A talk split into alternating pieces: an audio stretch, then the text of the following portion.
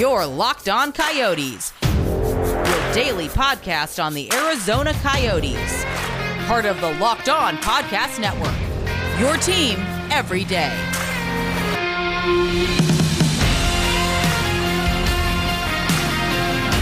All right, and welcome to Locked On Coyotes, part of the Locked On Podcast Network. Richard Morin with you, going to be bringing you today part two of our two episode interview with Jose Romero, of course, the co author of the breaking story alongside Craig Harris uh, regarding Mitchell Miller and his checkered past. You can go back and check out part uh, one of that interview was up on Tuesday, and of course our initial breakdown of the story, which was on Monday. Today, of course, Wednesday, October 28th. We're going to get right into the interview with Jose, but before we do, let's uh, let's take our first break here on Locked On Coyotes. Let's just get it out of the way first, and then we'll get right into that interview. Big, long, commercial-free segment with Jose coming up. Don't go anywhere. Today's episode is brought to you by Built Bar. Built Bar is a protein bar that tastes like candy. Go to builtbar.com and use promo code LOCKED ON. You'll get 20% off your next order. All right, we are joined now for part two of our uh, episode with Jose Romero, talking about the story in the Arizona Republic, uh, co-authored by him and uh, along with Craig Harris, of course, about Mitchell Miller uh, in the past. You can go back and check out episode one that was on Tuesday. Uh, but we heard talking with Jose about some of the other aspects of this, and, and one in particular, Jose, that that I find very interesting is the notion and and and I think this might be a circumstantial notion, but the notion that because the Coyotes were having such a dearth of draft picks in this draft, this was literally their first pick they made in the fourth round was Mitchell Miller, that perhaps they were a little bit more willing to overlook and uh, you know, sort of compromise with his past to get a player that might have been above fourth round value did you did you ever get that sense that maybe that that had motivated them a little bit more to make this particular selection because they really didn't have hardly any picks in this draft? I didn't really get that sense. I don't. I mean, you know, you kind of look at it on the surface. Um, for me, in covering my first NHL draft, this was, you know, this was the choice. This was the guy they picked in the fourth round, and you're thinking, hey, they must they must know what they're doing. They must know, you know, something about this player um, that really stood out to them. So uh, I don't know that that you know they they felt like they needed. Or it's hard for me to say, I guess that that I think that they wanted to go out there and make a splash, you know, by picking him with the first pick that they had, um, because I really didn't know too much about him. So, and of course, this these other these details came to light later, and then you start to wonder, you know, then you, then I find out uh, from my reporting that he was rated as a higher prospect and by at least some people. So, um, you know, it, it I, what what interested me was just the um, the draft that Bill Armstrong wasn't running the draft, and so um, you know somebody had to make that call, and um, you know who knows what the discuss- discussions were like in the, in the offices, you know, in the draft room when I'm trying to make that call. Um, but it was done nevertheless. I don't like I said, I didn't really think about you know where he projected to be in the draft. I think I was more consumed with just trying to find out at least something about him hockey wise, so I could share with the readers. Right, and of course we know because of your reporting that NHL teams were aware uh, of Mitchell Miller, the incident, of course, that we're referencing. You can go and read about it. AZCentral.com. Mitchell Miller four years ago admitting uh, essentially to bullying and taunting a uh, mentally disabled black teenager uh, back in Ohio, where he is from. Um, now going to be going to the University of North Dakota, of course, and with hopes of of potentially joining uh, the Coyotes at the NHL level at some point in his hockey career. Um, Jose, during your reporting of this story, did you did you ever get a real sense for Mitchell's contrition for these actions? I know you referenced, uh, you know, you you had uh, sourced out uh, the the mother of the victim. Um, did you ever get a sense for Mitchell's contrition and, and perhaps the the efforts or, or lack thereof that he made uh, to personally apologize and, and and atone for what he did? What was your sense there? I don't. I mean, from everything that I heard and read and came up with, it did not seem to me that he was contrite enough. I guess is the right way to put it. That maybe he was not contrite enough to um, you know to satisfy the victim and his family. Um, and I, you know, I haven't heard any, anyone say, you know, yes, he profusely apologized. Um, you know, yes, he is very, very, he regrets this immensely and, and, and vows not to, uh, you know, you know what I'm saying? So he's not, yeah. I, I didn't get the sense that, that he was remorseful enough, I guess. And you start to wonder, it's like, you know, that behavior just didn't seem right.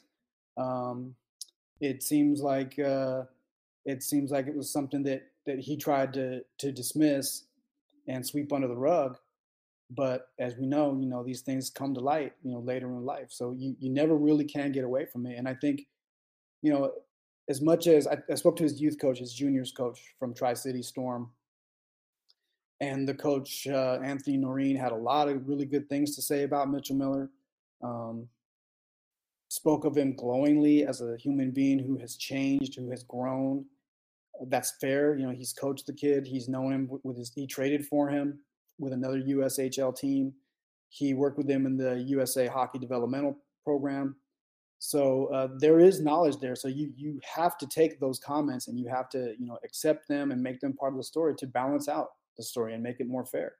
But at the same time, where Mitchell Miller may have changed over four years and become a better human being. I think at that point in life, maybe he wasn't remorseful enough. What was the most, uh, I guess I would say, shocking or, you know, really difficult part of this for you? Because th- there were so many points reading this story where I just kind of, I think I audibly gasped from the the urinal incident to uh, the verbal taunting with racial slurs uh, to the words um, from the family ab- about that lack of contrition we were talking about. Uh, from, of course, the the team's comments, which really shocked me. Javier's comments really shocked me, and I talked about that a lot last episode. But what was the most difficult part for you, and and maybe what was the part of of reporting that that kind of challenged you in that way to to to make you feel that you know this was this was pretty heinous. Was there? Did you ever kind of experience that uh, along the way while reporting the story? Well, I think you know, as human beings, we can't help but but feel something when you read these details. When you read about you know the things that that Isaiah had to go through, um, you know, you, you can't help it. It's human nature. Um, you know the the incident with the urinal and the lollipop, the, the piece of candy. Uh, you know that was that got me um, that was that really stood out to me uh, as just something like even just the imagery and just picturing somebody doing that to someone else is just completely you know how why and um, i think above that though for me just uh, the the imagery of what isaiah at age 18 now and kind of you know building his own life and becoming an adult uh, the the sense that he still has to deal with this, that this is still uh, really heavy on his mind, heavy in his heart, um, that he still kind of carries this with him every day, and um, and that's the part that I, you know, reading that part and just seeing how, uh, first of all, the the young man was very courageous to even to even discuss, you know, mm. for the record, and um, to even have to, to to have to relive those kind of details must be just excruciating.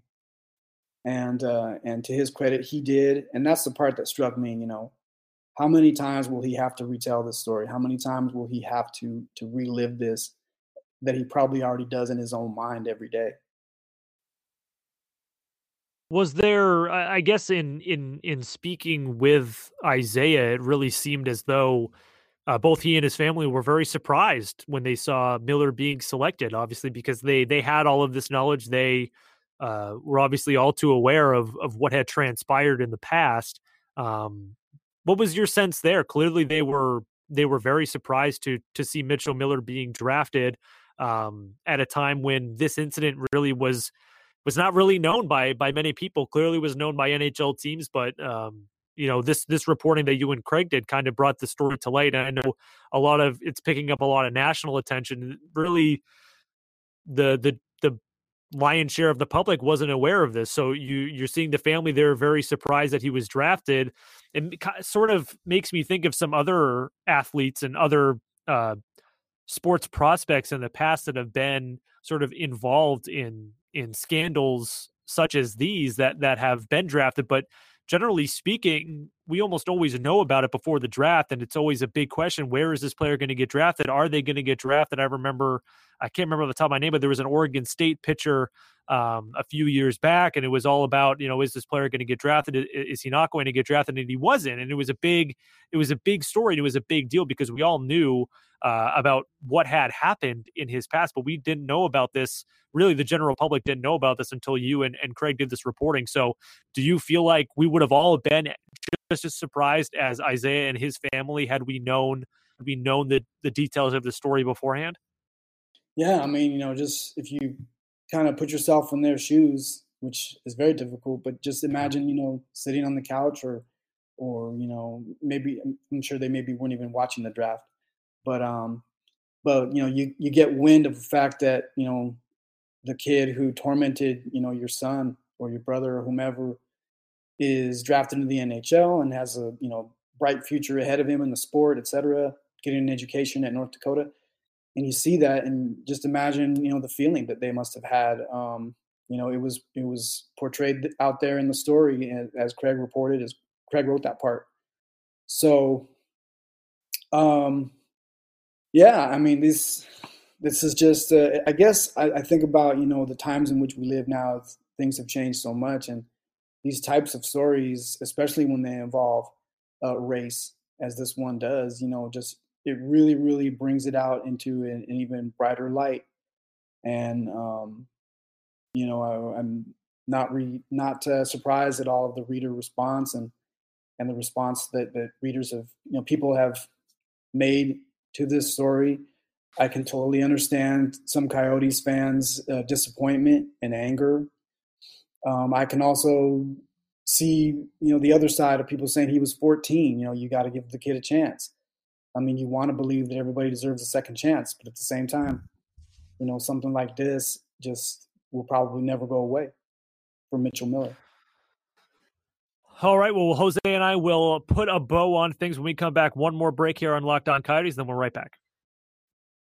Oh, yeah, you guys know it. We're talking about the improved Built Bar, even deliciouser. My favorite cookies and cream, guys. It is so good. A protein bar that tastes like candy, but guess what? It is healthy. That's right. Low calorie, low sugar, but high protein and high fiber, guys. This thing is so good. And right now, for limited time, only a free cooler with purchase while supplies last. Only going to last a little bit. So make sure you get on it. Can go to builtbar.com, use promo code locked on, and you can get 20% off your next order. Again, that's promo code locked on for 20% off at Built Bar. Guys, I am telling you, you have to get on this. Look at the flavor profile for my favorite go to cookies and cream 17 grams of protein, 130 calories, 4 grams of sugar, and 4 grams of net carbs. How can you go wrong, guys? Once again, 20% off at builtbar.com when you use that promo code locked on. Yeah, gotta do it. All right, we are back here on Locked On Coyotes, part of the Locked On Podcast Network. Jose Romero, the Arizona Coyotes beat writer for the Arizona Republic, joining us here for right at the end of part two, uh, a two part episode focusing on uh, the story on azcentral.com that he co authored with Craig Harris about Mitchell Miller uh, in his admission to uh, bullying and taunting a uh, disabled black teen four years ago uh, back in his native Ohio. So, Jose, to kind of put a pin in this, where do where does everybody go from here? Where, where does Mitchell Miller go from here? Where do the Coyotes go from here? What are the next steps in your mind that everybody should take?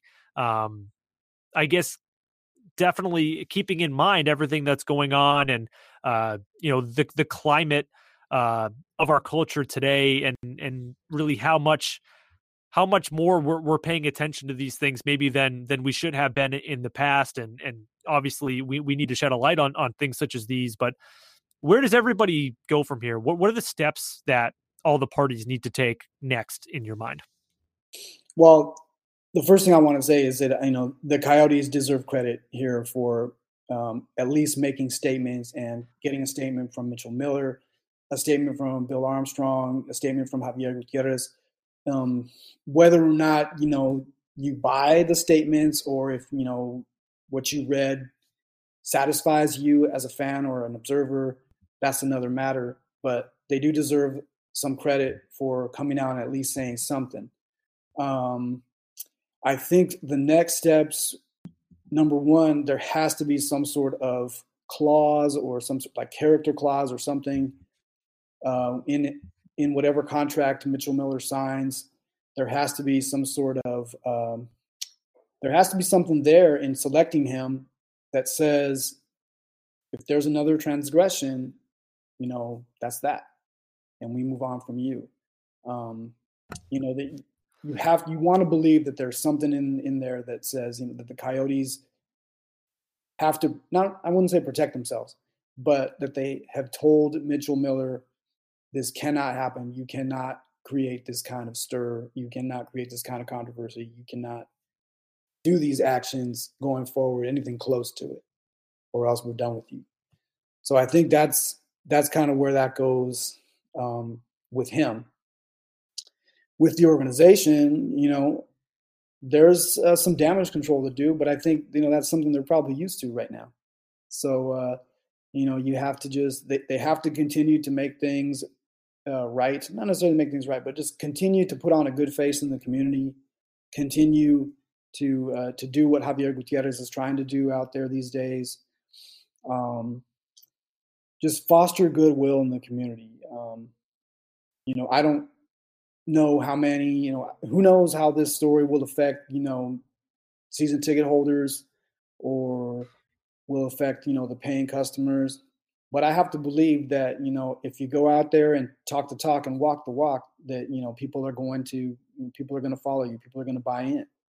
Um, there's obviously going to be some effect from this, but the Coyotes still have a chance to to do some good here. But it starts with making sure that they back up what was in Javier Gutierrez's statement about you know following up with Mitchell Miller, with sticking with him, believing in him, um, helping him out if needed, being there to watch over him. And that, that was one of the things that I got in my reporting from the draft analyst, Chris Peters.